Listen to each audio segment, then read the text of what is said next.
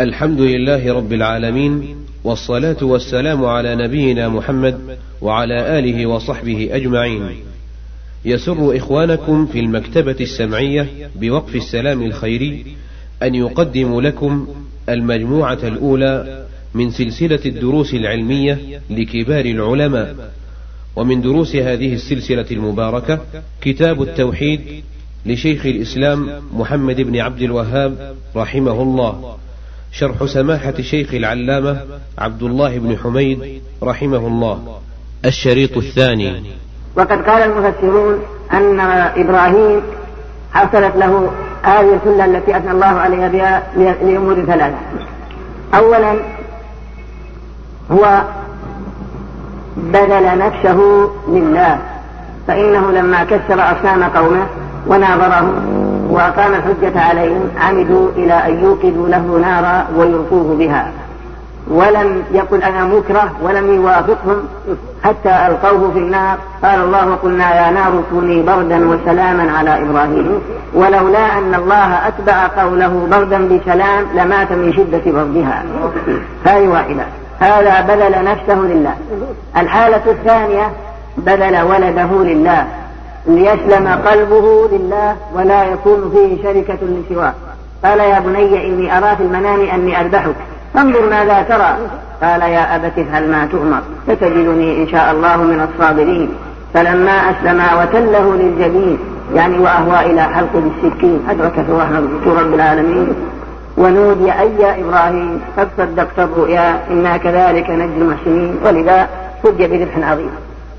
هذه أمرين. أولا نفسه بذلها لله ألقي في النار ولم يقل أنا مكره الثاني فلذة كبده لما رأى في النوم أنه يذبحه ورؤيا الأنبياء حق منزلة الوحي عند ذلك أهوى إلى حلق بالسكين. امتثالا لأمر الله. والحالة الثالثة على أنه على شرف من العيش لما جاءه الملائكة وهم يظنوا أنهم ضيوف قرب إليهم. أعظم ما يملك فقرب إليهم بعز شميل.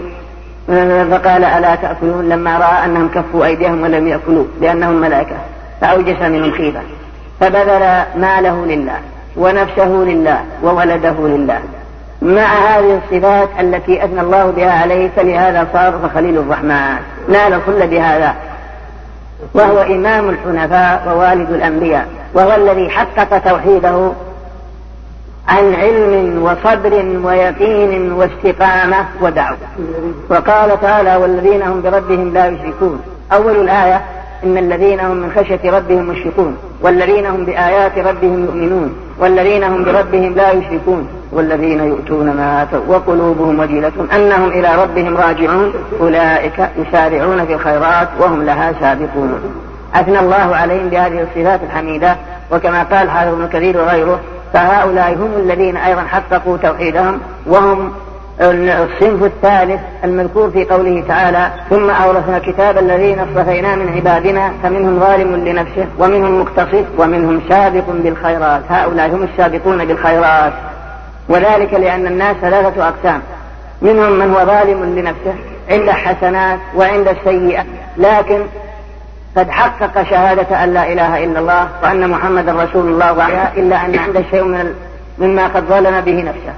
الثاني المقتصد وهو الذي عمل بالمأمورات وترك المنهيات.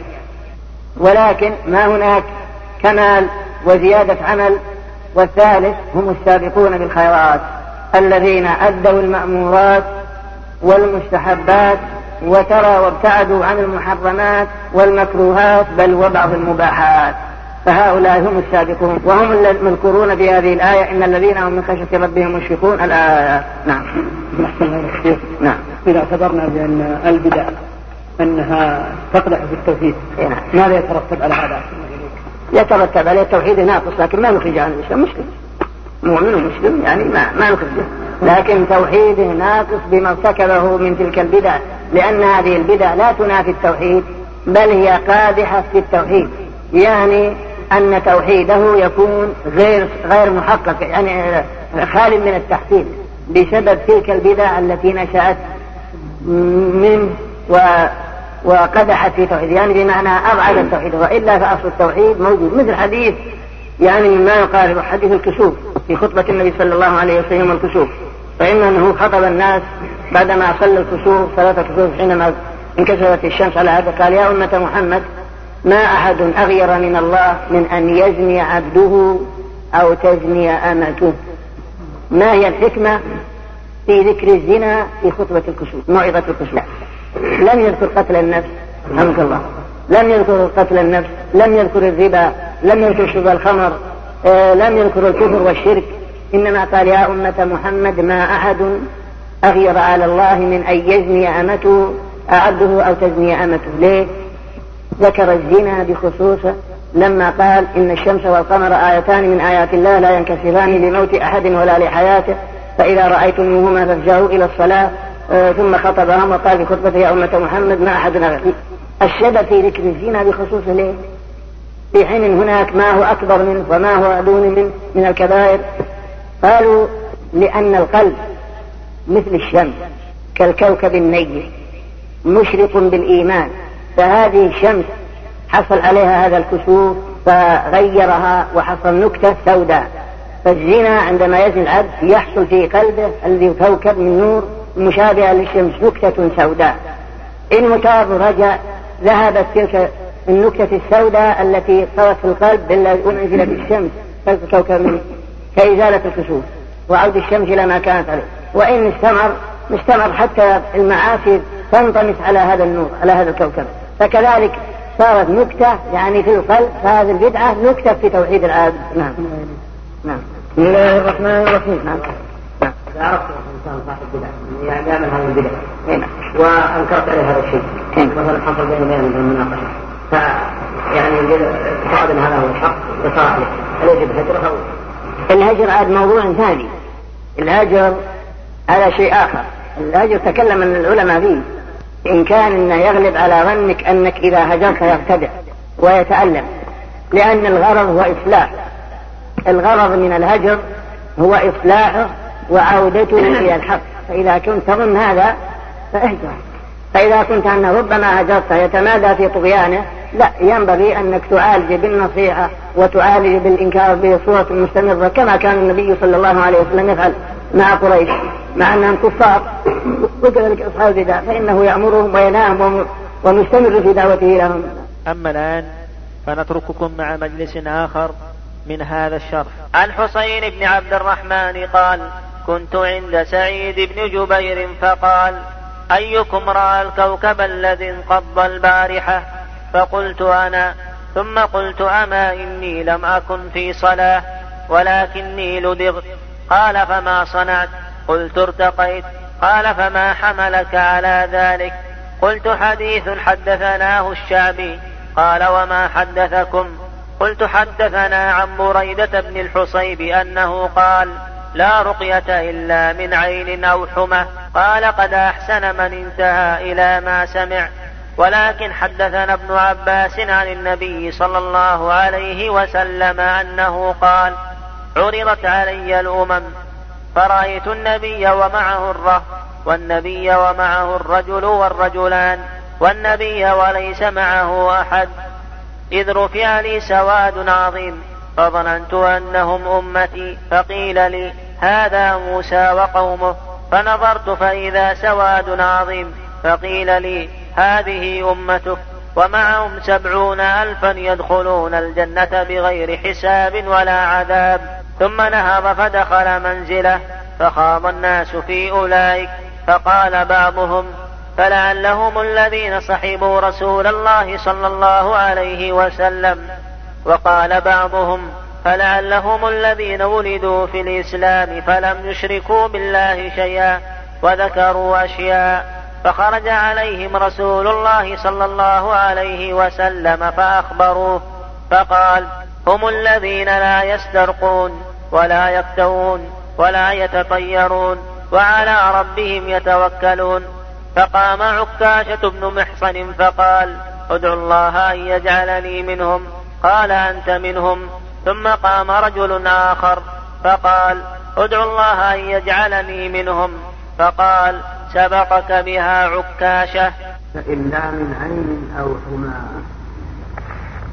قال سعيد قد أحسن من انتهى إلى ما يعني أحسنت فيما صنعت حيث لم تأمن بهذه الرقية إلا حيث بلغت عن النبي صلى الله عليه وسلم ولكن سأحدثك ما هو أولى وأكمل في تحقيق التوحيد ولكن حدث ابن عباس. فقوله عن حسين بن عن حسين بن عبد الرحمن قال كنت عند سعيد بن جبير. قال أيكم رأى الكوكب؟ سعيد بن جبير هو أحد أصحاب ابن عباس بل هو من اجلتهم وفضلائهم الذي يروي عن ابن عباس كثيرا من تفسير القرآن مثل مجاهد وغيره.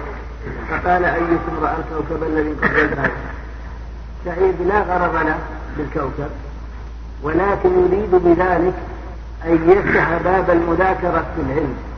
هذا غرض وإلا لا مصلحة له فيما رأى الكوكب أو أو من لم يره لكن يريد الدخول في البحث في المسائل العلمية. قال أيكم رأى الكوكب الذي انقض البارحة يعني أي الذي رمي به البارحة؟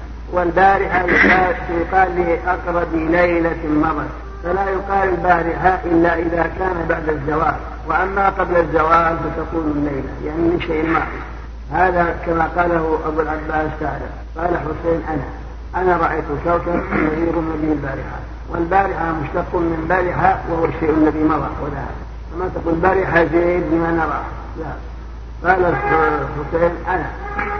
ثم خشي أن الحاضرين يظنون أنه قام يصلي ويتعبد فخشي أن يمدح بما لم يفعل. خشية من قوله تعالى لا تحسبن الذين يفرحون بما أتوا ويحبون أن يحمدوا بما لم يفعلوا فلا تحسبنهم بمفازة من العذاب ولهم عذاب أليم. خشي أنهم يمدحونه أو يظنون أنه قام يصلي فيدخل بمن يحمد بما لا يفعل. قال أما إني لم أكن في صلاة ولكني لددت دخلوا في الغرض الذي يريدون. قال سعيد إذا ما فعل وقول لدغ يقال لدغ الرجل إذا لدغته عقرب أو حية أو جنبور أو غيرها من ذوات السموم. قال لما لدغ ماذا صنع؟ قال ارتقيت. يعني طلبت من يلقى علي تلك اللبغة قال سعيد وما حملك على ذلك؟ دخلوا في الموضوع. الذي يريدون ابتداء من قول سعيد أيكم رأى الكوكب الذي قبل؟ هذا ما الذي حملك على تلك الرقية حينما لدد قال حسين حملني هو ما حدثني به. الشعبي وهو عامر بن شراحيل الهمدان وهذا من أجلة العلماء ومن ثقات التابعين وهو من أحفظ الناس. وهو يقول والله ما كتبت سوداء في بيضاء.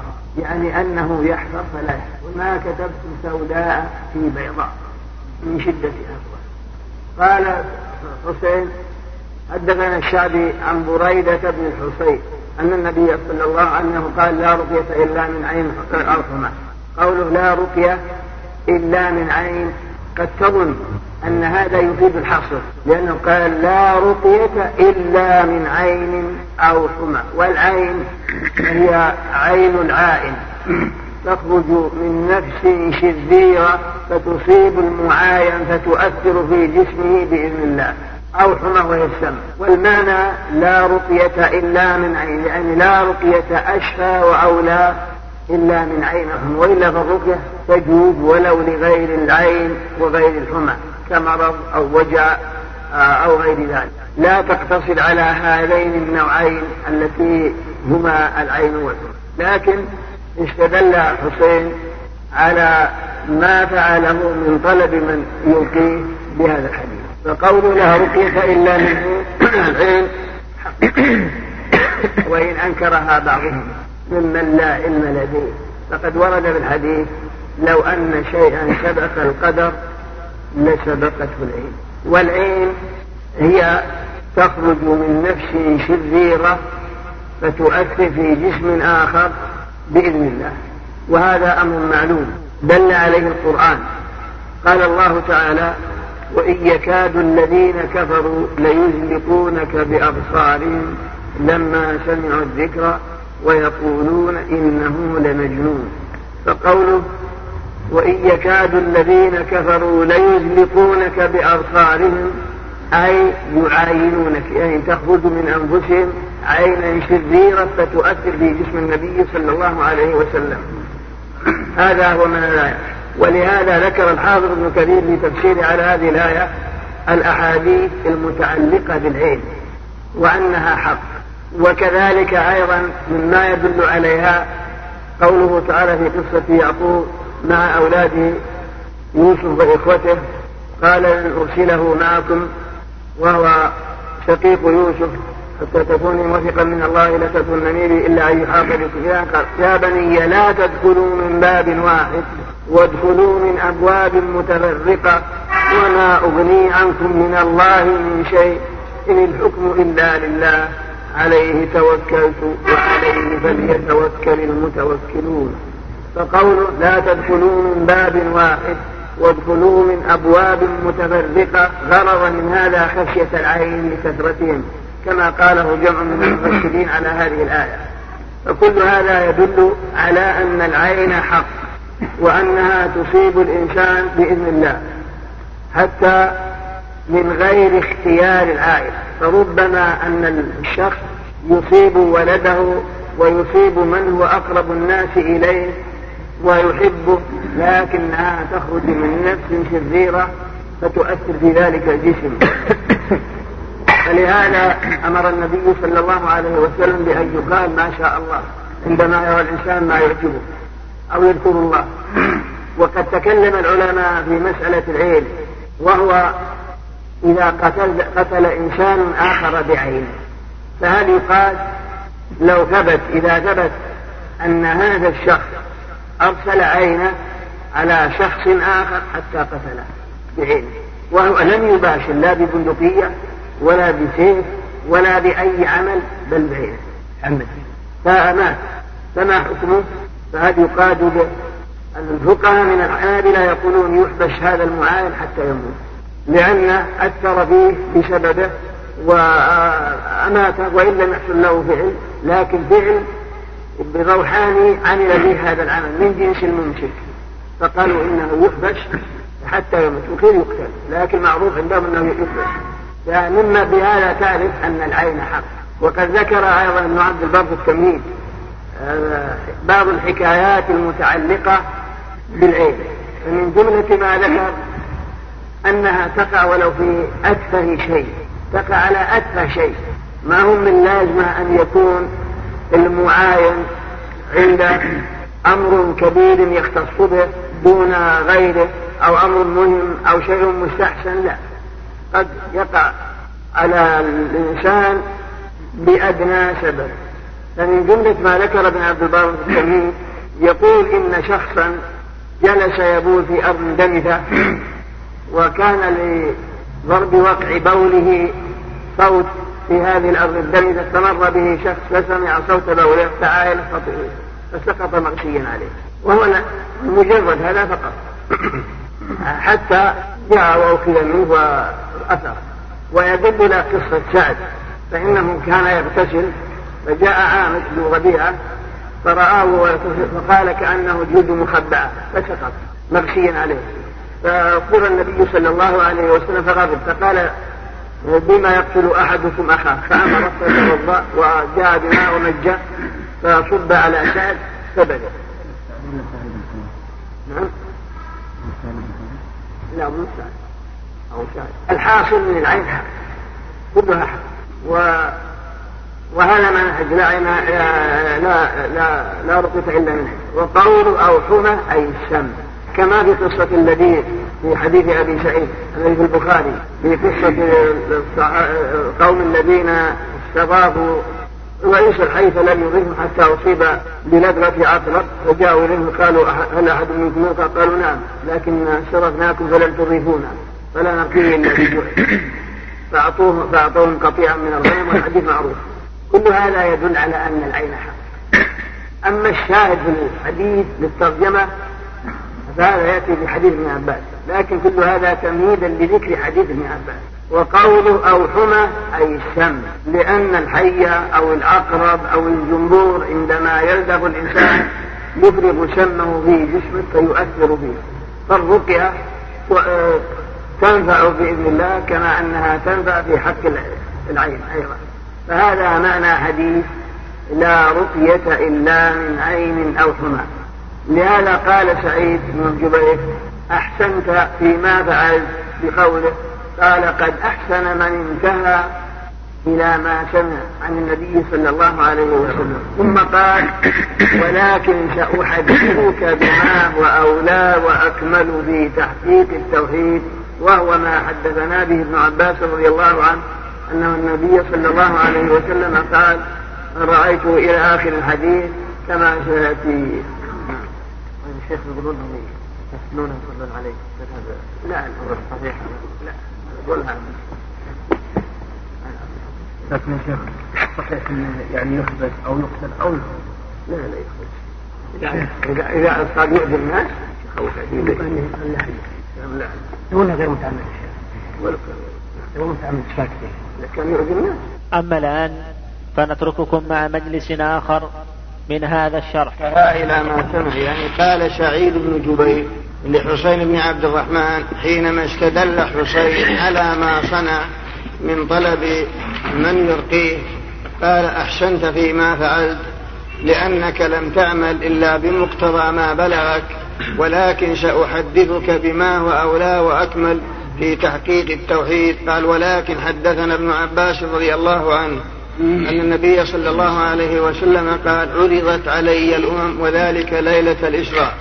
عرضت علي الأمم فرأيت النبي ومعه الرجل رأيت النبي ومعه الرجل والنبي ومعه الرجل والرجلان والنبي وليس معه أحد. أولا معلوم أن ابن عباس رضي الله عنه هو من أفاضل الصحابة ومن علمائهم وقد دعا له النبي صلى الله عليه وسلم بقوله اللهم فقهه في الدين وعلمه التأويل. فقيل لابن عباس بما نلت هذا العلم قال بلسان شؤول وقلب عقول. وقد عمي في آخر عمره رضي الله عنه وأرضاه. قال رأيت النبي ومعه الرهط. الرهط هم ما بين الثلاثة إلى العشرة يسمى رهط والنبي ومعه الرجل والرجلان. يعني أن من الأنبياء من لم يقبل ما جاء به إلا الرجل الواحد والرجلان فقط. والنبي يأتي وحده ولم يتبعه أحد. بعث إلى الناس ومع هذا لم يتبعه أي شخص كان. فهذا فيه دليل على قلة من استجاب للأنبياء وأن أهل الخير هم الأقلون وأن الأكثر هم الضالون. كما دل عليه القرآن قال تعالى وما أكثرهم ولو حرصت بمؤمنين. وما وقال فأبى أكثر الناس إلا كفورا وقال وإن تطع أكثر من في الأرض يضلوك عن سبيل الله وما أكثر الناس ولو حرصت بمؤمنين نعم. فهذا كله يدل على أن الكثرة هم الأكثر المخالفون لما جاءت به الرسل. ويدل لها أيضا الحديث وستفترق هذه الأمة على ثلاث وسبعين فرقة كلها في النار إلا واحدة. قلنا من هي يا رسول الله؟ ولهذا الأقلون هم أتباع الرسل كما في هذا الحديث أن قلة بيان قلة من استجاب للأنبياء كما أن النبي يأتي يوم القيامة ولم يكن معه إلا من الثلاثة إلى العشرة والنبي لم يكن معه إلا الرجل والرجلان والنبي لم يكن معه أحد بعدم قبولهم ما جاءت به رسلهم. ثم رفع لي فرأيت سوادا عظيم فظننت أنهم أمتي. فقيل لي هذا موسى وقومه فيه فضيلة موسى وبني إسرائيل فإن التابعين لهم كثير. ولكن ليسوا كنبينا صلى الله عليه وسلم. قال ثم نظرت فقيل انظر في الأفق. قال فنظرت ثم في الأفق الآخر فنظرت. قال فإذا سواد عظيم قد سد الأفق. فقيل لي هذه أمتك ومعهم سبعون الفا يدخلون الجنة بغير حساب ولا عذاب فيه فضيلة هذه الأمة وأن هذه الأمة هي أفضل الأمم قبلها كما أن الرسول هو أفضل الرسل قبله وهو سيد الرسل فكذلك هذه الأمة.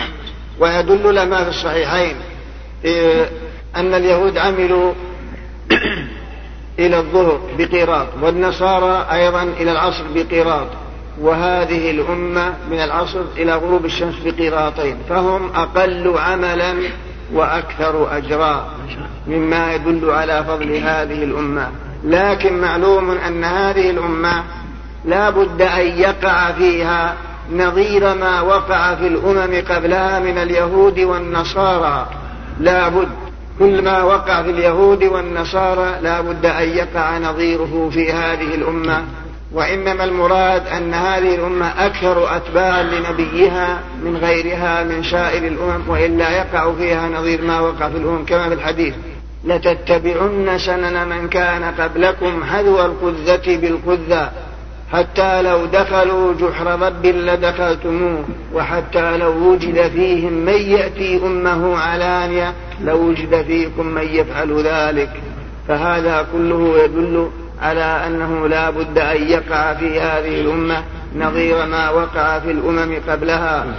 وكذلك لا بد أن يوجد فيها من الشرك بكل حال كما وقع في الأمم. فقد ترجم البخاري في صحيحه قال باب تغير الزمان حتى تعبد الأوثان فإن كثيرا من الناس زعموا أن هذه الأمة لا يقع فيها شرك وأن الله عصمها ببركة نبيها وبدليل هذا الحديث أن أمته قد سدت الأفق وأنه استزاد ربه فزاده مع كل ألف سبعين ألفا.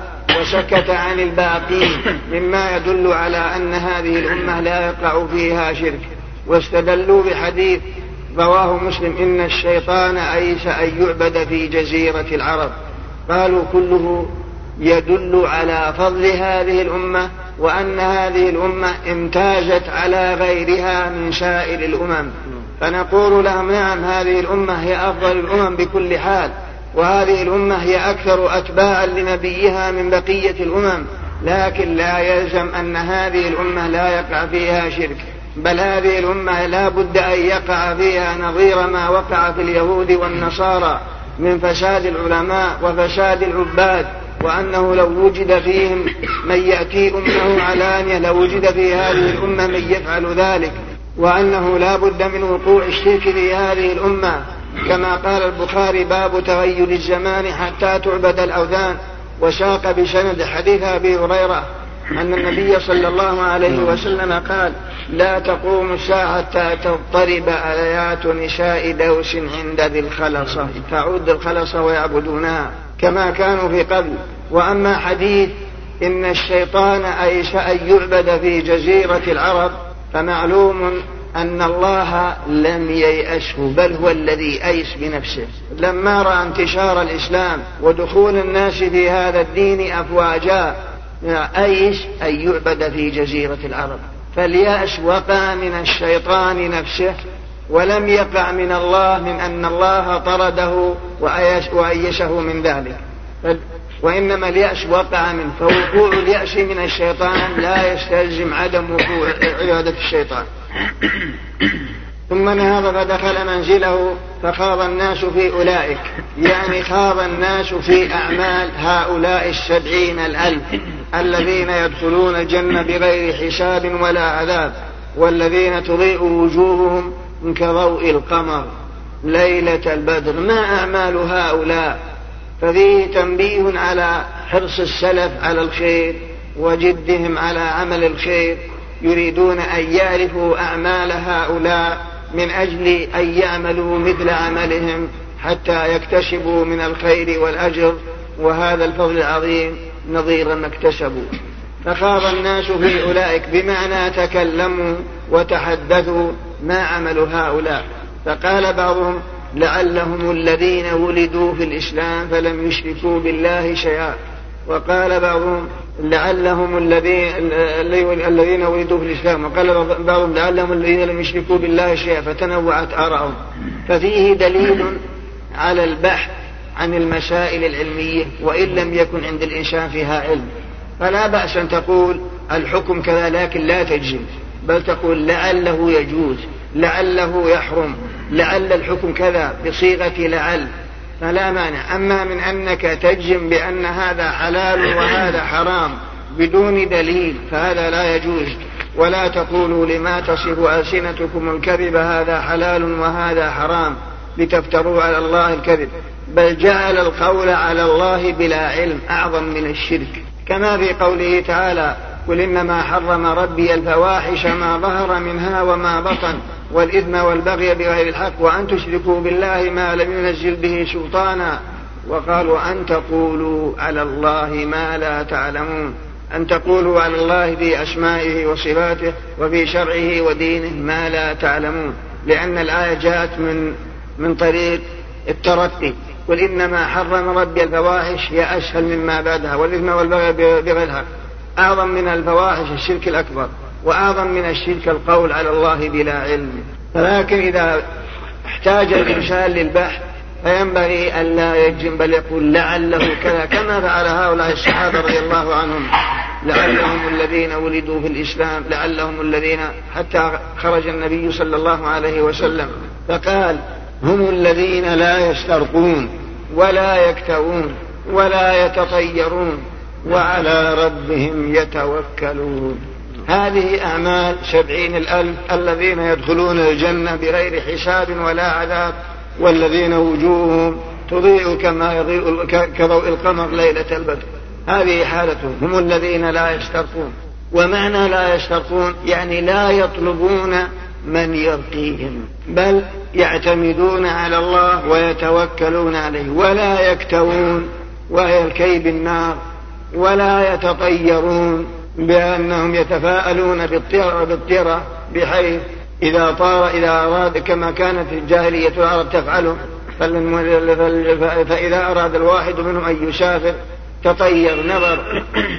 إن, ذهب الطائر أمامه قال ناطح ونقيح أو قاعد وقعيد إن كان عن يساره أو, أو خلفه تشاءموا بهذا السفر وإن كان عن يمين تفاءلوا. وكل هذه من الأمور الباطلة. ثم ذكر الأصل الجامع لهذا كل قال وعلى ربهم يتوكلون أي يفوضون أمورهم إليه ويعتمدون عليه.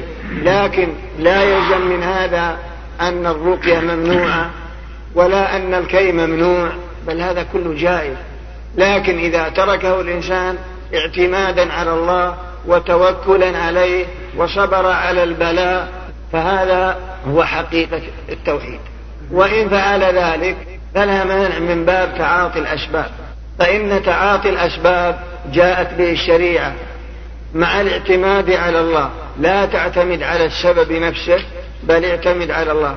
وإلا تعاطي الأسباب الأنبياء كلهم تعاطوا الأسباب كما دل عليه القرآن. وأنت أيضا مأمور بتعاطي الأسباب كما في قوله تعالى هو الذي جعل لكم الأرض ذلولا فامشوا في مناكبها وكلوا من رزقه وإليه النشور. فلم يأمر الله بالأكل من الرزق إلا بعد تعاطي الأسباب وهو المشي في مناكبها أي في طرقها وطلب الرزق. وقال في حق الطير مع أنها أخبر الرسول بأنه من لو أنكم توكلون على الله لرزقكم. قال لو أنكم توكلون على الله حق توكله لرزقكم كما يرزق الطير. تروح خماصا وتغدو بطانا هذا من باب تعاطي الأسباب. فإن الطير يذهب إذا بدر الفجر إذا طلع الفجر واتضح طار من وكله يلتمس الرزق ويعمل الأسباب ويرجع شبعا كل هذا يدل على تعاطي الأسباب. وقال في حق يوسف عليه الصلاة والسلام في وهو في السجن حين خرج صاحبه قال وقال الذي نجا منهما وادكر وقال للذي وقال اذكرني عند ربك. وقال للذي ظن وقال للذي ظن أنه ناج منهما اذكرني عند ربك. هذا من باب تعاطي الأسباب. فيوسف تعاطى السبب قال اذكرني عند الملك لأن السجن عليه طال. وكما في قصة أيضا مريم فكلي وهزي إليك لجذع النخلة. فهذا من باب تعاطي الأسباب. ولهذا قال المحققون إن الاعتماد على الأسباب شرك وترك الأسباب قدح في الشريعة. كونك تعتمد على هذا السبب وأن السبب هو الذي ينفع ويضر هذا لا يجوز. بل النافع الضار هو الله. وكونك تترك السبب هذا قدح بالشريعة فالله سبحانه وتعالى ربط الأسباب بمسبباتها كما أنه لا يمكن دفع العطش إلا بالشرب ولا دفع الجوع إلا بالأكل ولا وجود الولد إلا بزوجة. فهل من الممكن لو جلست تدعو تسأل الله بأن يعطيك أولادا وذرية صالحة بدون أن تتزوج وبدون أن, أن, أن, أن تعاطي الأسباب لاعتبر رأيك هذا سفيه فالله أمرك بتعاطي الأسباب ثم اسأل فكذلك أيضا الرقية لا بأس بها بل قال اعرضوا علي رقاكم. لا بأس بالرقى ما لم تكن شركا. وقد رقى النبي صلى الله عليه وسلم ورقي. لا منع منه. وكذلك الكي فالرسول فعل. وقال لا أحبه ونهى عنه. وقال لا أحب أن أكتوي. ولكن كل هذا يدل على الجواز. ما دام أنه فعل كوى أسعد بن زرارة من شوكة كانت والشوكة المراد بها هو ميلان الوجه. كانت تسميه العرب شوكة. قريب يسميها بلوجي يعني مال وجهه فكوى فلا مانع منه. لكن إذا تركه اعتمادا على الله لا مانع. هو أولى وإن فعل فهو جائز. ما في أي شيء. وفي الحديث الشفاء في ثلاث ذكر منها كيتنا. قال ولا يتطيرون. أطير عقد لها المصنف بابا في هذا الكتاب. قال باب ما جاء في التطير. وذكر فيه ما كانت تفعله العرب من تطيرهم بصفر وكذلك أيضا بالطائر. وإذا سمعوا طائرا قالوا خير خير. قال طاووس لا خير ولا شر وأي خير عند هذا؟ الأمور بيد الله. وبيان الطيرة إنما الطيرة ما أمضاك أو ردك. والإنسان إذا رأى ما قد وقع في قلبه فلا ينبغي أن يتطير بل يقول اللهم لا يأتي بالحسنات إلا أنت. ولا يدفع السيئات إلا أنت ولا حول ولا قوة إلا بك. وهذا لا ينافي الفعل كما يأتي بيانه. وقوله فقام عكاشة بن محصن فقال يا رسول الله ادعو الله أن يجعلني منهم من هؤلاء السبعين ألف. فهذا في علو همة عكاشة رضي الله عنه. لما سمع بهذا بادر وطلب من الرسول أن يدعو الله له قال أنت منهم. نستفيد من هذا أولا فضل عكاشة رضي الله عنه. وثانيا مشروعية طلب الدعاء من الصالح. فلا مانع بل ينبغي إذا وجدت رجلا عليه آثار الخير أن تقول ادعو الله لي. هذا إذا كان حي حاضر فيقول اللهم اغفر لي ولأخي. ولا وليس فيه دلالة على طلب الدعاء من من من الأموات الصالحين أو من الأنبياء بعدما ماتوا أو أو من الملائكة. كل هذا من البدع بل من الشرك. سالوهم سالوا الأموات والغائبين كما يأتي بيانه وكما هو معروف. فقام عكاشة وعكاشة هذا من فرسان العرب ومن شجعانهم رضي الله عنه. قتل بها على يد طليحة الأسدي حينما ادعى النبوة. وذكر علماء السير أنه حضر يوم بدر وأنه قاتل ولم يكن معه سيف ولكن انكسر سيفه وقالوا ذهب إلى النبي صلى الله عليه وسلم وطلب منه سيفا فأعطاه جزلة حطب فأخذها فهزها فصارت سيفا فذهب يقاتل في سبيل الله. كما ذكره علماء السير فقام عكاشة بن محصن فقال ادعو الله أن يجعلني منهم أي من هؤلاء السبعين الألف قال أنت منهم. ثم قام رجل آخر فقال ادعو الله أن يجعلني منهم. قال سبقك بها عكاشة انتبه إلى حسن المعاريض الذي شد النبي صلى الله عليه وسلم به الباب. لم يقل أنت منهم ولا لست منهم. فخشية أن يقول لست منهم فيرد فيعرفه الحاضرون. ولا أنت منهم خشية أن يتسلسل الأمر فيخرج فيقوم فيطلب من ليس لها بأل فيرد فيعرفه الحاضرون. بل قال سبقك بها عكاشة. بقي هذا السائل الذي جاء بعد عكاشة لا يدرى هل هو منهم أو غير منهم. ولا وهو لم يتأثر. لما قال سبقك بها عكاشة. فهذا من باب استعمال المعاريف وحسن خلقه صلى الله عليه وسلم. نعم. أما الآن فنترككم مع مجلس آخر من هذا الشرح. باب الخوف من الشرك وقول الله عز وجل إن الله لا يغفر أن يشرك به ويغفر ما دون ذلك لمن يشاء. وقال الخليل عليه السلام واجنبني وبني أن نعبد الأصنام.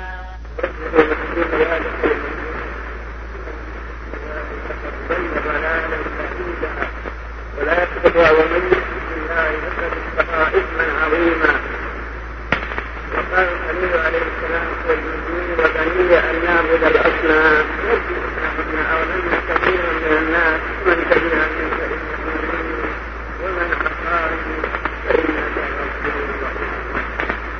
لما ذكر المسلم رحمه الله التوحيد ذكر له وذكر تحقيقه ثم ذكر الخوف من الشرك لأن لا يكفي أن تعرف التوحيد بل لا بد أن تعرف ضده كما قيل والضد يظهر حسنه بالضد وبضدها تتبين الأشياء. وكما قال عمر رضي الله عنه إنما تنقض صورة الإسلام عروة عروة لا نشأ في الإسلام من لا يعرف الجاهلية. فلا بد من معرفة الشرك الذي كانت عليه الجاهلية. حتى تعرف التوحيد وتعرف ما يناقض التوحيد.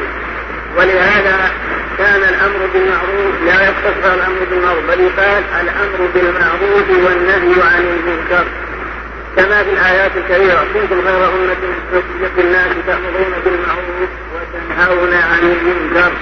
لا بد أن تعرف المعروف وتعرف المنكر. تأمر بهذا وتنهى عن هذا. وقال في وصف المؤمنين قال والمؤمنون والمؤمنات بعضهم أولياء بعض يأمرون بالمعروف وينهون عن المنكر. فلما فلهذه الأسباب؟ قال المصنف متعقبا مثل التوحيد وفضله وتحقيقه. قال باب يعني باب الخوف من ضده أي من ضد التوحيد ولا بد من معرفته ثم إن الشرك معلوم أنه وقع في هذه الأمة الكبير وقد ألفت المؤلفات العديدة. الدعوة إلى الشرك والحث على الشرك والترغيب للشرك والتجارة وذكر الشفاعة أخرى وذكر التبرك بالأولياء والصالحين وطلبهم الشفاعة أن يشفعوا لك عند الله وإلا المشركون لا يعتقدون أن الأموات والغائبين يستطيعون أن يجلبوا النفع ويدفعوا الضرر لا. المعترفون بأنه لا قدرة لهم على شيء من ذلك. وإنما القادر النافع الله هو الله سبحانه وتعالى. ولكن يريدونهم وسائط بينهم وبين الله. المعترفون بأنه لا قدرة لهم على شيء من ذلك. وإنما القادر النافع الله هو الله سبحانه وتعالى. ولكن يريدونهم وسائط بينهم وبين الله. كالوزراء وسائط بينك وبين السلطان. فقد تقول أنا لا أصل, لا أصل إلى السلطان ولا قدرة لي على الدخول على السلطان. فلا بد من واسطة بيني وبين السلطان وهو هذا الوزير. أرجع له حاجتي وأتوكل إليه ثم هو بدوره يرفع حاجتي إلى السلطان. قالوا إن هؤلاء الأموات أناس صلحاء أو أنبياء فإننا نأتيهم ونطلب منهم أن يكونوا وسائط بيننا وبين الله. ولكن هذا من الغلط. إذ من المعلوم أن السلطان قد يقبل قول الوزير لأجل حاجته إليه فلو لم يقبل شفاعة هذا الوزير لتنكر عليه وهو محتاج إليه في كثير من أموره بخلاف الرب سبحانه وتعالى فإنه لا حاجة إليه. ولا وهو الغني عن كل ما سوى عن وزير ولا من وزير ثانيا السلطان لا يعلم بوضعك ولا بحاجتك إلا بواسطة هذا الذي رفعك اما الرب سبحانه وتعالى فهو يعلم كل شيء. كيف يجعلونه نبيذا لهذا؟ ويقول هؤلاء السلعاء يرفعون حوائج حوائجنا إلى الله. وقد قال شيخ الإسلام تيمية من جعل بينه وبين خالقه واسطة فقد كفر إجماعا. لأن الله أمرك أن تسأله ولم يجعل بينك وبينه واسطة كما في قوله تعالى وإذا سألك عبادي عني فإني قريب أجيب دعوة الداعي إذا دعان. ولم يقل وإذا سألك عبادي عني فإني جعلت بيني وبينهم وسائط كل هذا يدل على أنه لم يرضى أن يكون بينه وبين خلقه واسطة ولهذا جاء الحديث فكمت الصلاة بيني وبين عبدي نصفين فإذا قال الحمد لله رب العالمين قال الله حمدني فهو يسمعك ويجيبك إنما تقول الحمد لله رب العالمين. يقول حمدني عبدي وإذا قلت الرحمن الرحيم قال اللهم فأثنى علي عبدي وإذا قلت مالك يوم الدين قال ربك مجيدا لك مجدني عبدي. فما أجل هذه العبودية وما ألذها على القلب حيث أضافك إليه وجعلك عبدا من العباد عبدي عبدي. أجل هذا يحتاج إلى واسطة. قال تعالى ولا تنفع الشفاعة عنده إلا لمن أمن له لأنه يعلم السر وأخفاه ولكن وقع الشرك في هذه الأمة بهذه المثابة. بنيت الكتاب على القبور. جعلوا يسألون ما من دون الله. وألفت المؤلفات. آه، ككتاب المجيد تألف كتابا كما حج المساجد يريد أن تحج إلى المساجد وأن تسألها. وكل هذا من الأمور الباطلة. فإن النبي صلى الله عليه وسلم نهى عن ذلك. لكن يستدلون بحديث أبي هريرة كما قاله بعضهم. لا تجعلوا قبري عيدا ولا بيوتكم قبورا. قالوا قول الرسول لا تجعلوا قبري عيدا فيه الحج. على أنك تتردد إلى قبر النبي وأنك لا تهجرني كما أن العيد لا يأتي إلا في السنة مرة. فإذا تركت ولم تاتي فقد هجرت. يقول لا تتخذوا قبري عيدا من باب الحج والترديد على التردد إلى قبره وسؤاله لأنه لا تتخذوا قبري عيدا هذا هو تأويل في مقتضى ما نقله عن صاحب الصالح المنكي ابن عبد الهادي ولكن هذا غلط. وهذا من التأويل الفاسد فإن يقول لا تتخذوا قبري عيدا العيد اسم لما يعود ويتكرر مجيئه سواء كان بعود السنة أو الشهر أو الأسبوع وإما يدل على بطلان ما ذهبوا إليه نفس الحديث. فإنه قال لا تتخذوا قبري عيدا ولا بيوتكم قبورا بمعنى ولا تتخذوا بيوتكم قبورا يعني أشغلوها بالصلاة وقراءة القرآن. فإنه متى تركت لا يصلى بها ولا يقرأ بها القرآن صارت مثل المقبرة. إذ أن المقبرة لم يجب عن الصلاة بها لم يجب عن قراءة القرآن بها. فالبيت الذي لا يصلى به ولا يتلى به القرآن هو شبيه بالمقبرة. قال أيضا وصلوا علي. فقوله وصلوا علي فإن تسليمكم يقولني يرد قوله. الحث على المجيء إلى قبر الرسول وأن قوله لا تتخذوا قبري عيدا. في الحث على المجيء إلى قبر الرسول ودعائه وطلب المدد. لأنه ذكر هذا آخر الحديث وصلوا علي فإن تسليمكم يبلغني أين فلهذا نعرف أنه لا دلالة لهم ولا عندهم أي دليل وإنما هي الترهات والحكايات كحكاية الإبل وأمثالها إن الله لا يغفر أن يشرك به. ومعنى الشرك تقدم أن بينا ضابط الشرك الأكبر والأصغر. إن الله لا يغفر أن يشرك به ويغفر ما دون ذلك لمن يشاء. تضمنت هذه الآية الكريمة ثلاثة أمور يعني الرد على القبوريين والرد أيضا على المعتزلة وبيان ما عليه أهل السنة والجماعة. كيف وجد دلالة من هذه الآية على هذه الأشياء؟ أولا أهل السنة والجماعة يقولون إن العبد إذا مات على التوحيد ثانيا من الشرك قليله وكبيره وإن كان له ذنوب وله معاصي فهو تحت المشيئة. إن شاء الرب عنه وإن شاء عذبه بالنار ثم أدخله الجنة بدليل هذه الآية إن الله لا يغفر أن يشرك به ويغفر ما دون ذلك أي ما دون الشرك لمن يشاء. والذي يدون الشرك داخل فيه الكبائر وغيرها. هذا هو مذهب أهل السنة وهذا هو الجمهور. جمهور أهل السنة والجماعة كما قاله النووي في صحيح مسلم. ثانيا في الآية الرد على القبوريين الذين يطلبون المدد من غير الله كعبد القادر والدسوسي كما في قوله تعالى ذلكم الله ربكم له الملك. والذين تدعون من دونه ما يملكون من سكنين إن تدعوهم لا يسمعوا دعاءكم.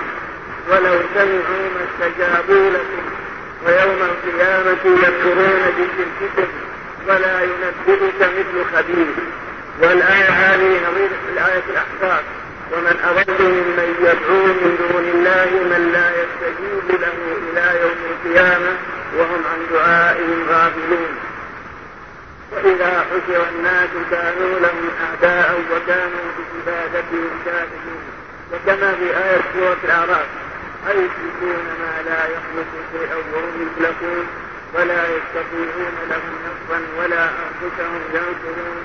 وجه الدلالة من هذه الآيات أولا قوله في سورة باطل والذين تدعون من دونه ما يملكون من كثير يعني هذا الذي أنت تسأله وترجوه وتطلبه ما يملك ولا التثمين اللبابة الرقيقة التي تكون على النواة فإذا كان عاجز عن ملك هذا الشيء التابع فكيف تجعله نبيذا لله وتسأله كما تسأل الله وتصرف له شيئا من حقوق الله؟ وهو لا يملك حتى ولا لبابة النواة وهي القطعة الرقيقة أجد هذا يساوى برب العالمين. الوجه الثاني قوله لا يملكون من تفريط إن تدعوهم لا يسمعوا دعاءكم؟ هذا الوجه الثاني. أولا لا يملك ولا تفريط ثانيا لا يسمع دعاء ولا يدري عنه ولا علم له. بل يتبرأ منه. ما سهرنا بعبادته إيانا إذ تبرأ الذين اتبعوا من الذين اتبعوا.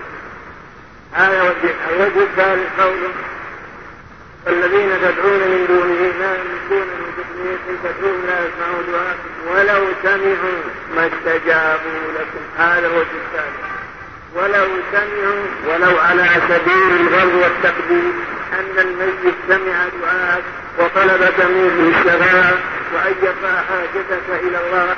لا يستطيع لا يقولون يسمع. لا يستطيع ولا قدرة له على ذلك. فإن الله لا يقبل الشفاعة أي شافع إلا بعد إذن الله له. ثم الله لا يأذن إلا لأهل التوحيد.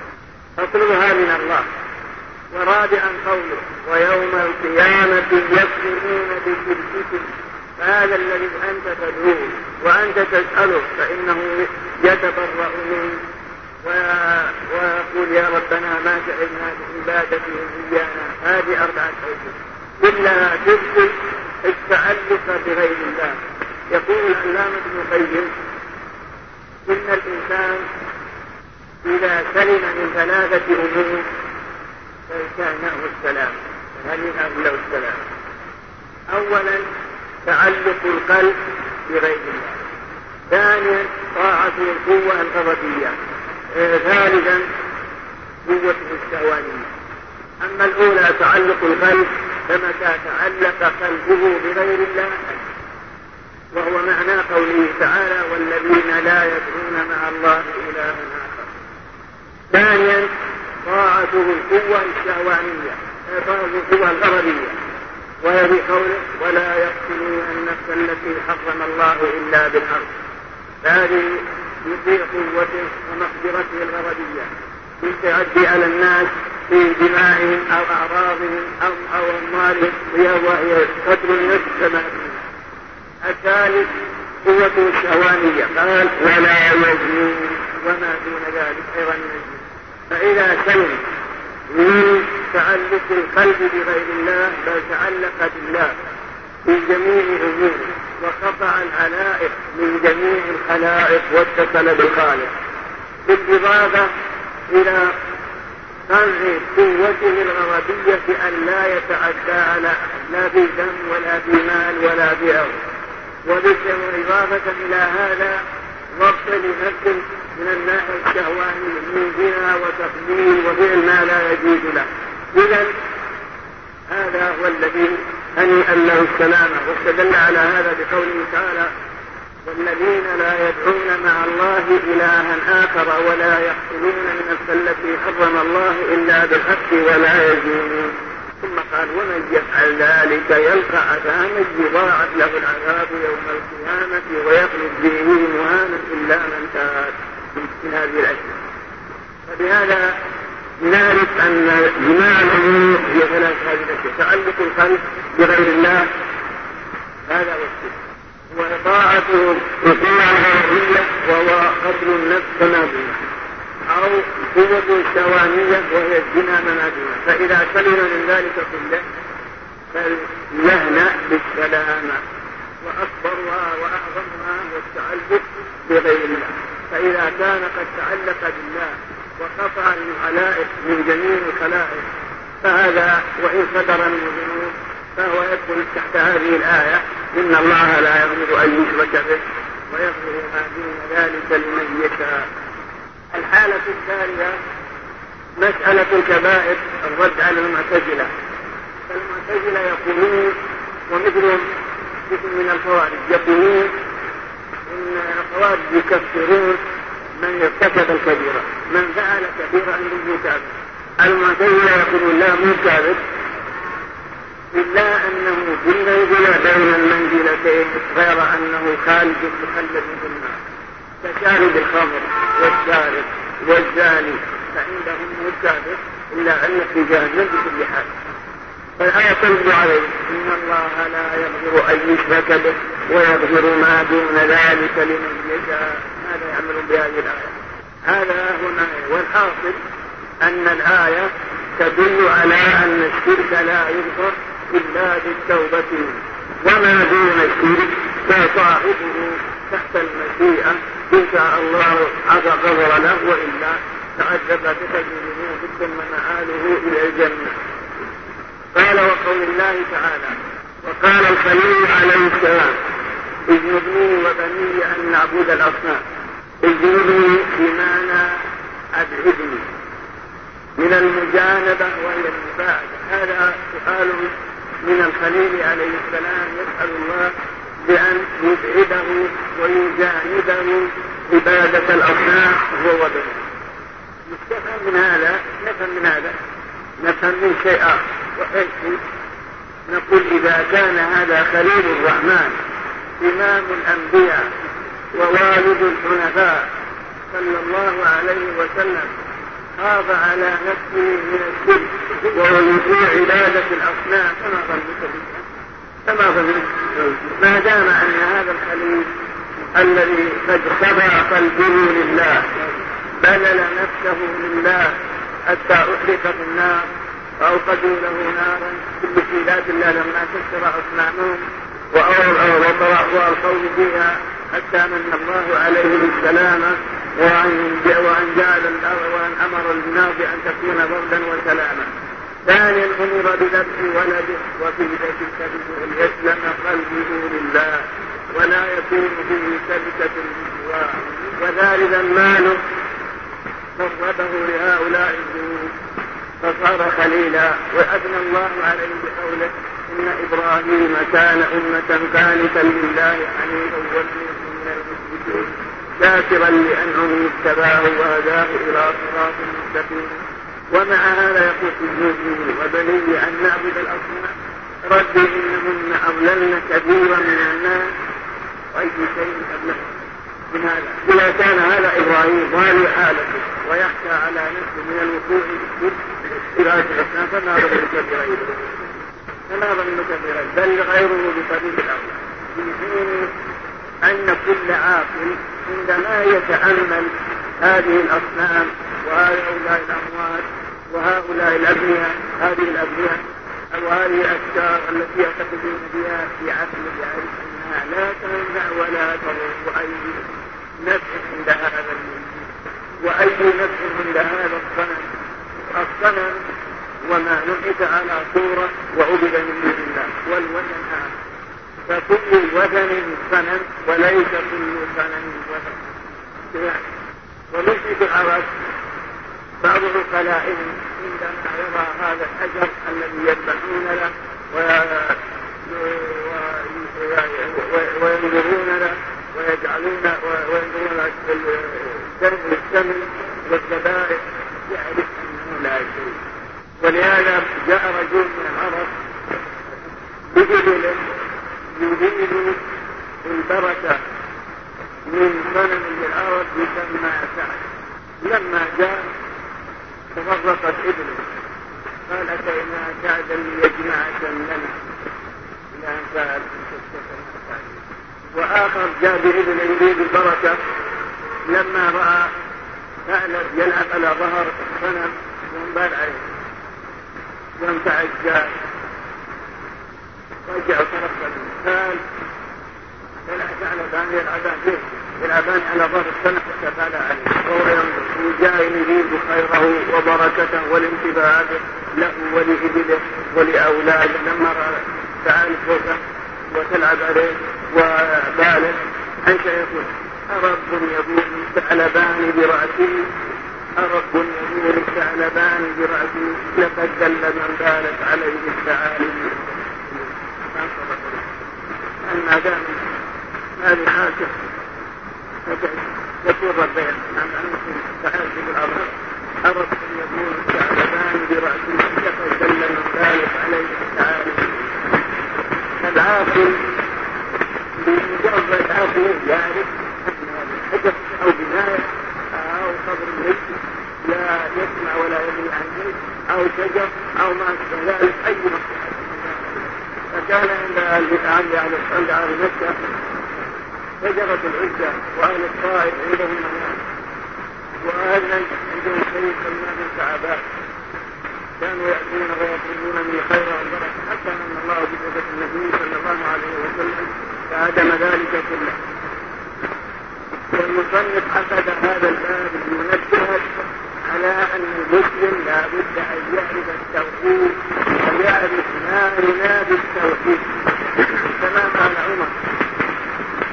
إنما تنصر الإسلام عروة عروة إذا نشأ في الإسلام من لا يعرف الجاهلية لابد أن تعرف ما كان عليه الجاهلية وما كانوا عليه من عبادة وما كانوا عليه من ضلال تعرف التوحيد. ولهذا قال حذيفة رضي الله عنه كان الناس يسألون رسول الله صلى الله عليه وسلم عن الخير وكنت أسأله عن الشر مخافة أن يدركني فعندما تقرأ أنت تراجم. هؤلاء الأولياء الذين يعتقدون فيه تعرف ببداهة العقل فلا يحتاج إلى دليل ولا يحتاج إلى معلم بل بداهة العقل بمثل ما يذكرون. في ترجمة هذا الذي يذبحون له وينظرون له ويطلبون منه المدد عندما تقرأ ترجمته توجه العقول. لو كانت العقول حية لكنهم نشأوا على هذا واعتادوا ولا عرضنا فيه ومن ذلك ما ذكره الشعراني يقول في ترجمة بعض الأولياء يستحي الإنسان أن يقولها لكن لا مانع. وإلا في الحقيقة أن الإنسان لا يستطيع أن يقول. ذكر في ترجمة بعض الأولياء أن واصل بالولاية والكرامة ما لا يصله غيره وذكر في مناقبه ومن مناقبه أنه كان ينزي على الحمارة في الشارع مثلا هذا من قال هذا معقول هذا ولي. هذا ولي. يجعل من من من, من هذا الكرامة. بمعنى أنه تجاوز التكليف. ما عاد مكلف كل هذا من الأمور الباطلة. آه إن باني ألف كتاب سماه شواهد الحق في الاستغاثة بسيد الخلق.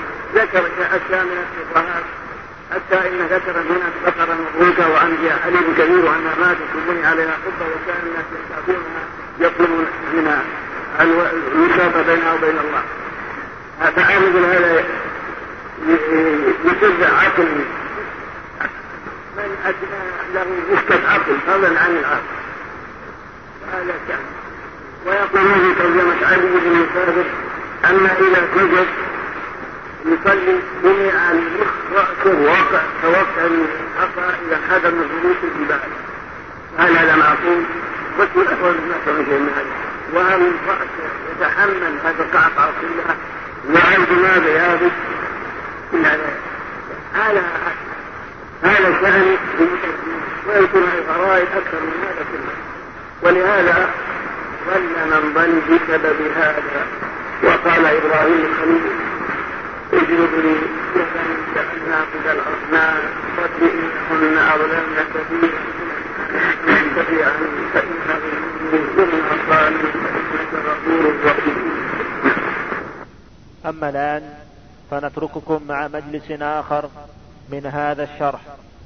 وفي الحديث أخوف ما أخاف عليكم الشرك الأصغر.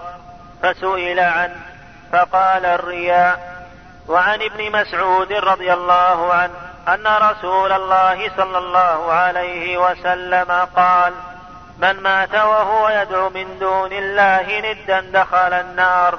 رواه البخاري ولمسلم عن جابر رضي الله عنه. أن رسول الله صلى الله عليه وسلم قال من لقي الله لا يشرك به شيئا دخل الجنة ومن لقيه يشرك به شيئا دخل النار. النبي صلى الله عليه وسلم مؤمنا به ومات على ذلك ولو تخللت ردة في الأصح. هذا هو تعريف الصحابي. كما هو مذكور في كتب المصطلح. ومن اجتمع بالنبي مؤمنا به.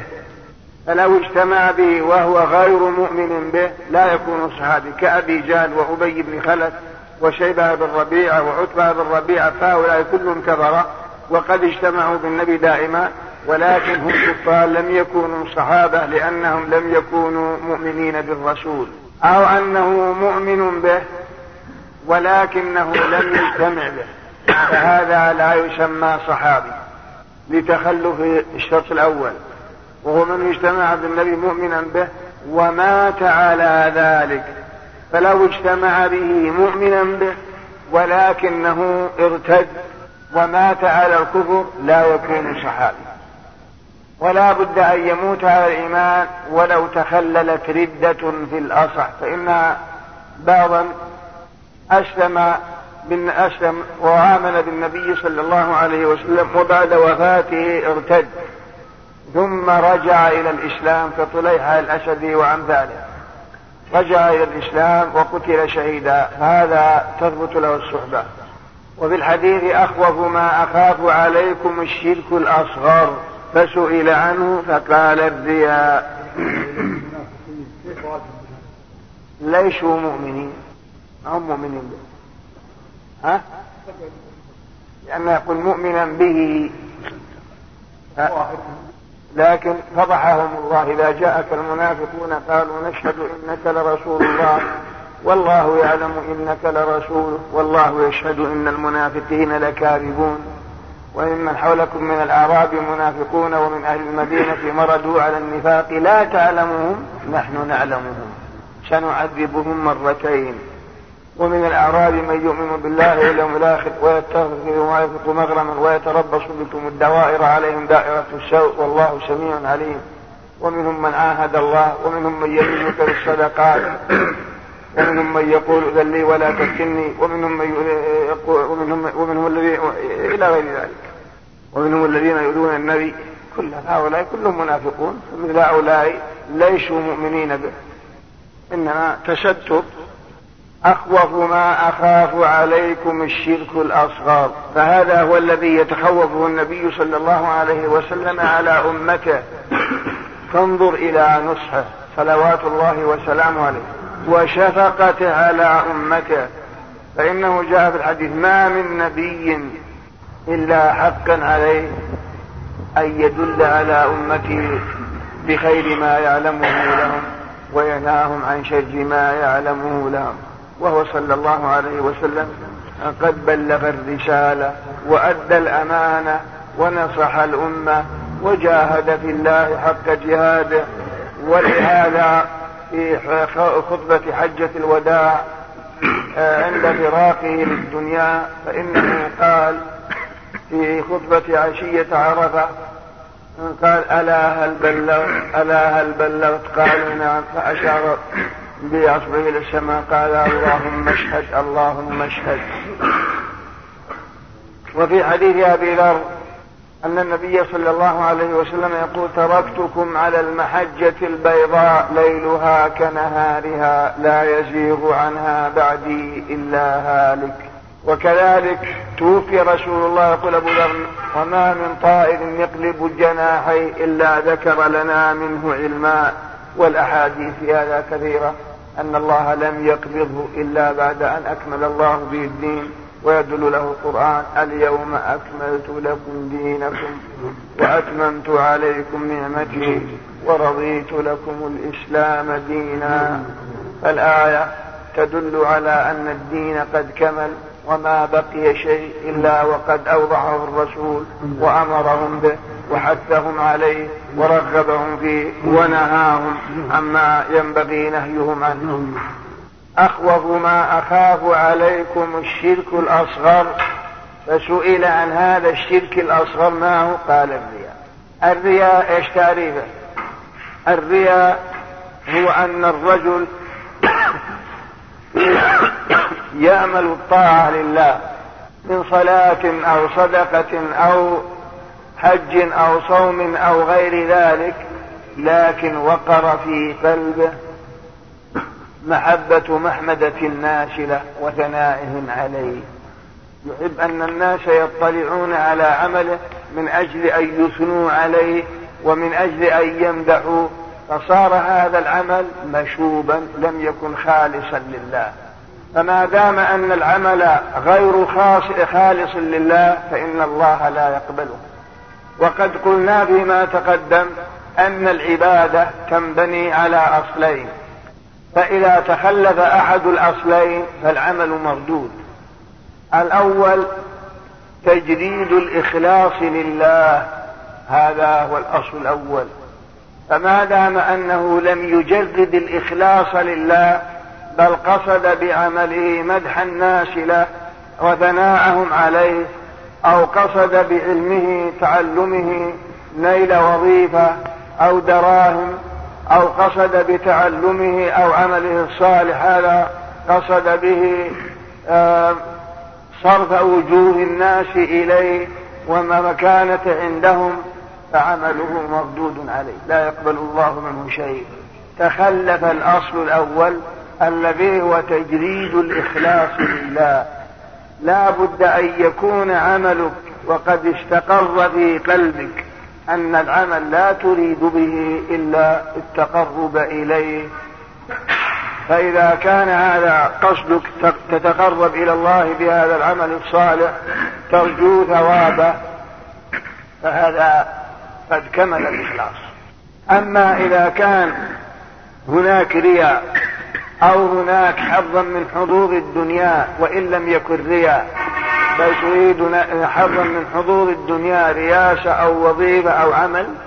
تخلف الإخلاص الذي قلنا أن أن أحد أن أن العبادة تنبني على أصلين وأن أحد الأصلين هو تجديد الإخلاص لله.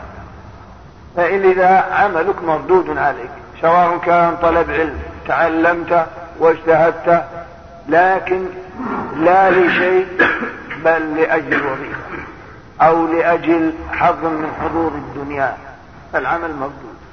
وقد تكلم الحافظ ابن رجب على هذا فقال في من قصد بعمله الصالح قصد به مصلحة دنيوية وضرب لهذا أمثلة كمن تعلم العلم وبذل النفس والنفيس في تحصيل العلم ثم قد وقر في قلبه يعني شهر الليالي وتعب طيلة عمره في تحصيل علم لكن قصد بهذا نيل وظيفة أو نيل دراهم أو رياسة فقال قال ما معنى لقد هذا والله باع جوهرة عظيمة بدنة بعيد؟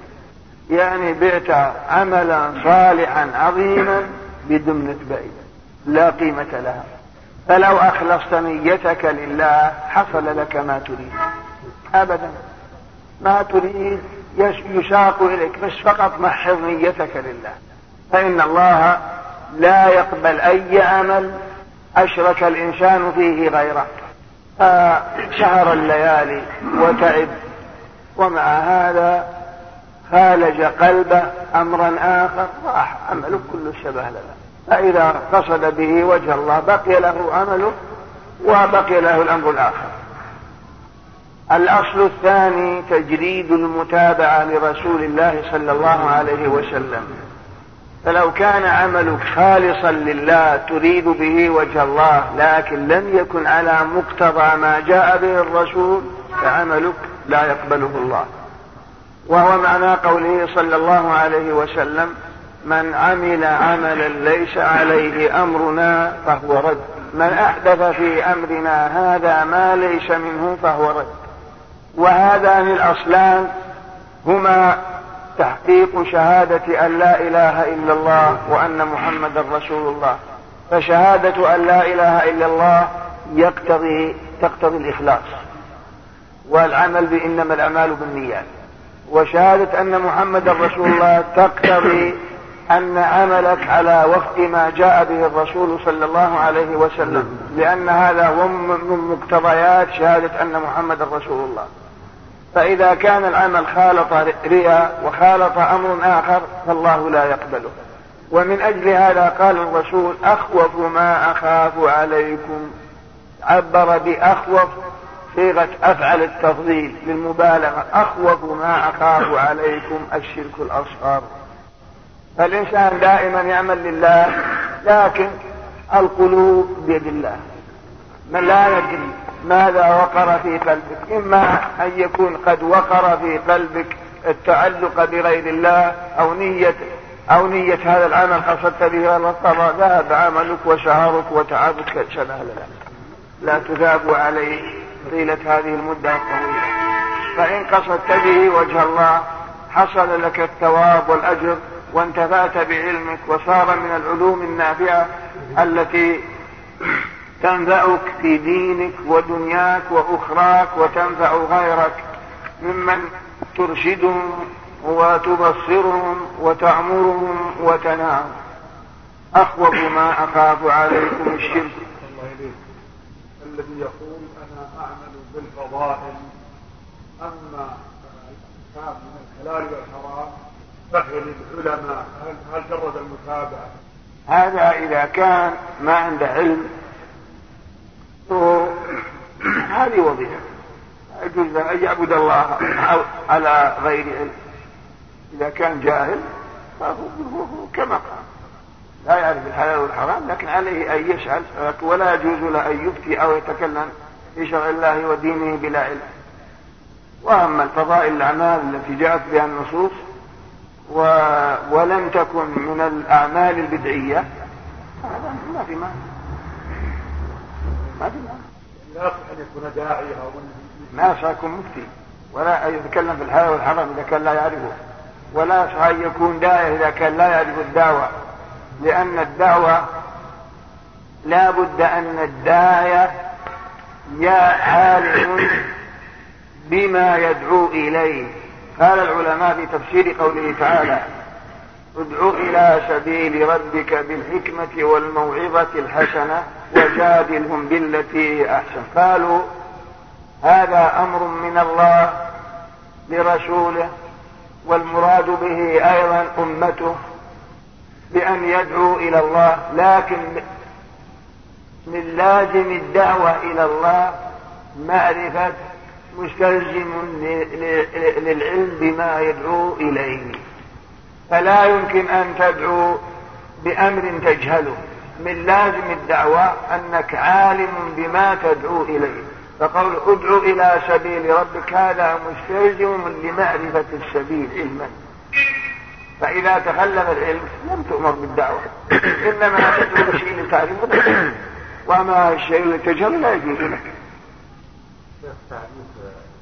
سبق أن قلنا عن الشرك الأصغر تعريفه هو ما ورد في النصوص تسميته شرك ولم يصل إلى حد الشرك الأكبر.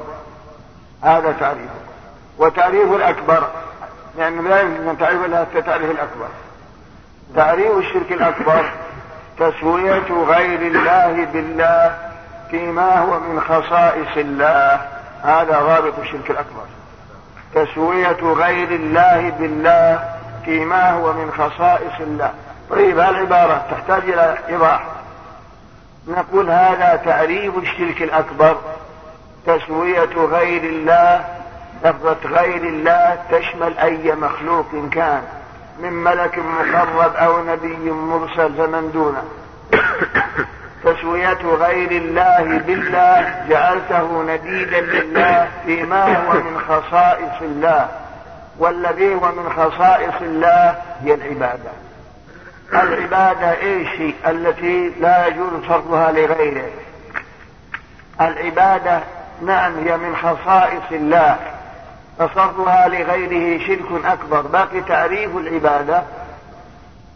العبادة تعريفها تقدم أن قلنا عرفها شيخ الإسلام لأن العبادة اسم جامع لكل ما يحبه الله ويرضاه من الأقوال والأفعال الظاهرة والباطنة. ومن أنواع العبادة. هذا نوع. الدعاء والتوكل والخوف والخشوع والخشية والإنابة والاستعانة والاستغاثة والذبح والنذر. هذه الأنواع متى صرفت شيئا من هذه لملك مقرب فأنت مشرك الشرك الأكبر. لأنك ساويت غير الله بالله فيما هو من خصائص الله.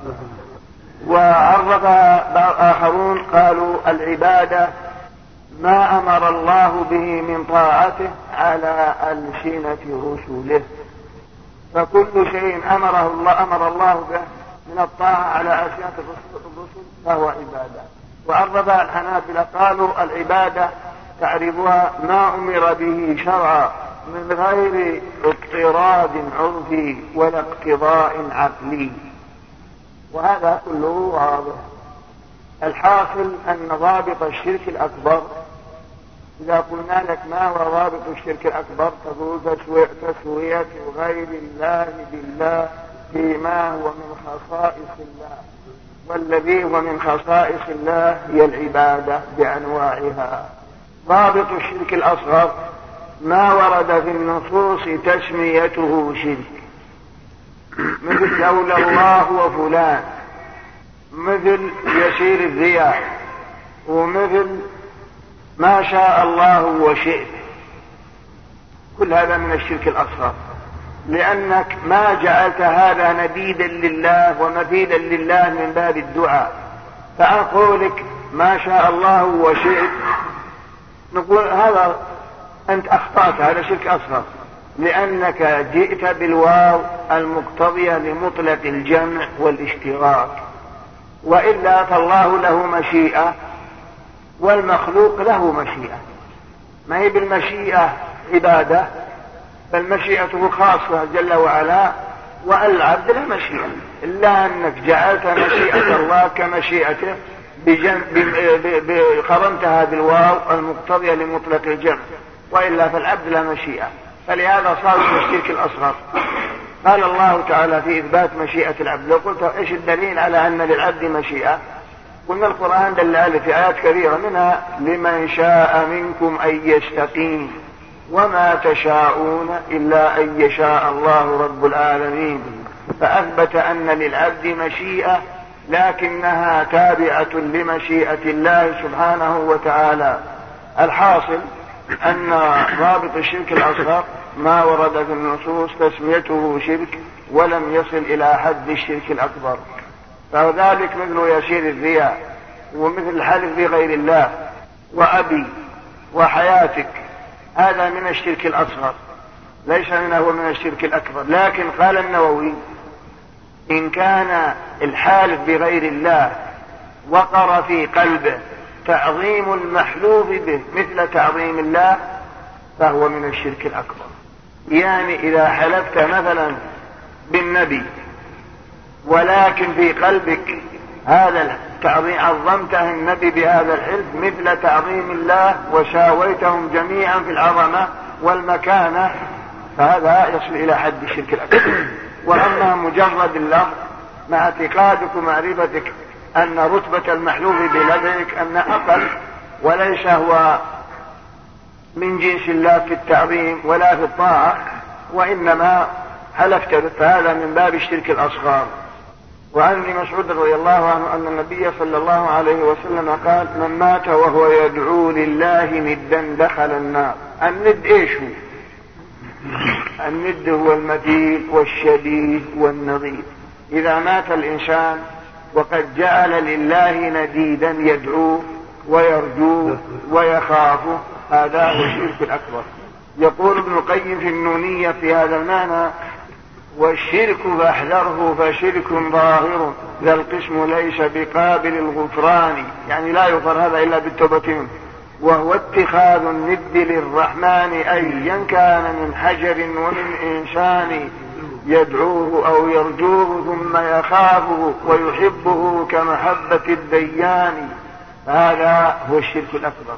والشرك فاحذره فشرك ظاهر ذا القسم يعني أنه قسمين. أما هذا الظاهر الذي يسميه الأكبر هذا ليس قابلا للغفران الله لا يغفره. ثم بين بقوله هو اتخاذ الند للرحمن أيا كان من حجر ومن إنسان سواء كان من حجر أو من شجر أو من إنسان من نبي أو أي مخلوق جعلته مثيلا له. يدعوه أو يرجوه ثم يخافه ويحبه كمحبة الديان. فصرفت لهذا المخلوق ما هو من حق الله ما, ما هو محض حق الله سبحانه وتعالى. إذا هذا هو الشرك الأكبر. من مات وهو على تلك الحالة فإنه من أهل النار. والله لا يغفر الشرك أبدا إلا بالتوبة منه. إن الله لا يغفر أن يشرك به. ويغفر ما دون ذلك لمن يشاء. ومن يشرك بالله فقد حرم الله عليه الجنة ومأواه النار وما للظالمين من أنصار ومن يشرك بالله فكأنما خر من السماء فتخطفه الطير أو تهوي به الريح في مكان سحيق كل هذا يدل على أن من مات على الشرك مآله إلى النار لا محالة. أما إذا تاب فالله يقول توبته. وعن جابر رضي الله عنه أن النبي صلى الله عليه وسلم قال من لقي الله لا يشرك به شيئا دخل الجنة. يعني من مات على التوحيد سالما من الشرك قليله وكثيره فهذا مآله إلى الجنة يدخل الجنة في أول وهلة. إذا كان سالما من الكبائر فإن كان له كبائر فهذا تحت المشيئة. إن شاء الرب سبحانه وتعالى غفر له بمال من الحسنات أو بمحض فضله ومنته وإحسانه وأدخله الجنة وإلا فيعذبه في النار بقدر جرائمه وذنوبه ثم مآله إلى الجنة كما تقدم في حديث أنس يا ابن آدم لو أتيتني بقراب الأرض خطايا ثم لقيتني لا تشرك بي شيئا لأتيتك بقرابها مغفرة. ومن لقي الله يشرك به شيئا دخل النار. مثل ما في حديث ابن مسعود إذا مات وقد جعل لله ندا يرجوه ويدعوه ويخافه فهذا مآله إلى النار لأنه لا توحيد له حينئذ بل صرف محض حق الله لهذا المخلوق الضعيف جعل يدعو ويندب عبد القادر أو العباس أو ابن عباس أو السيدة زينب أو ما أشبه ذلك.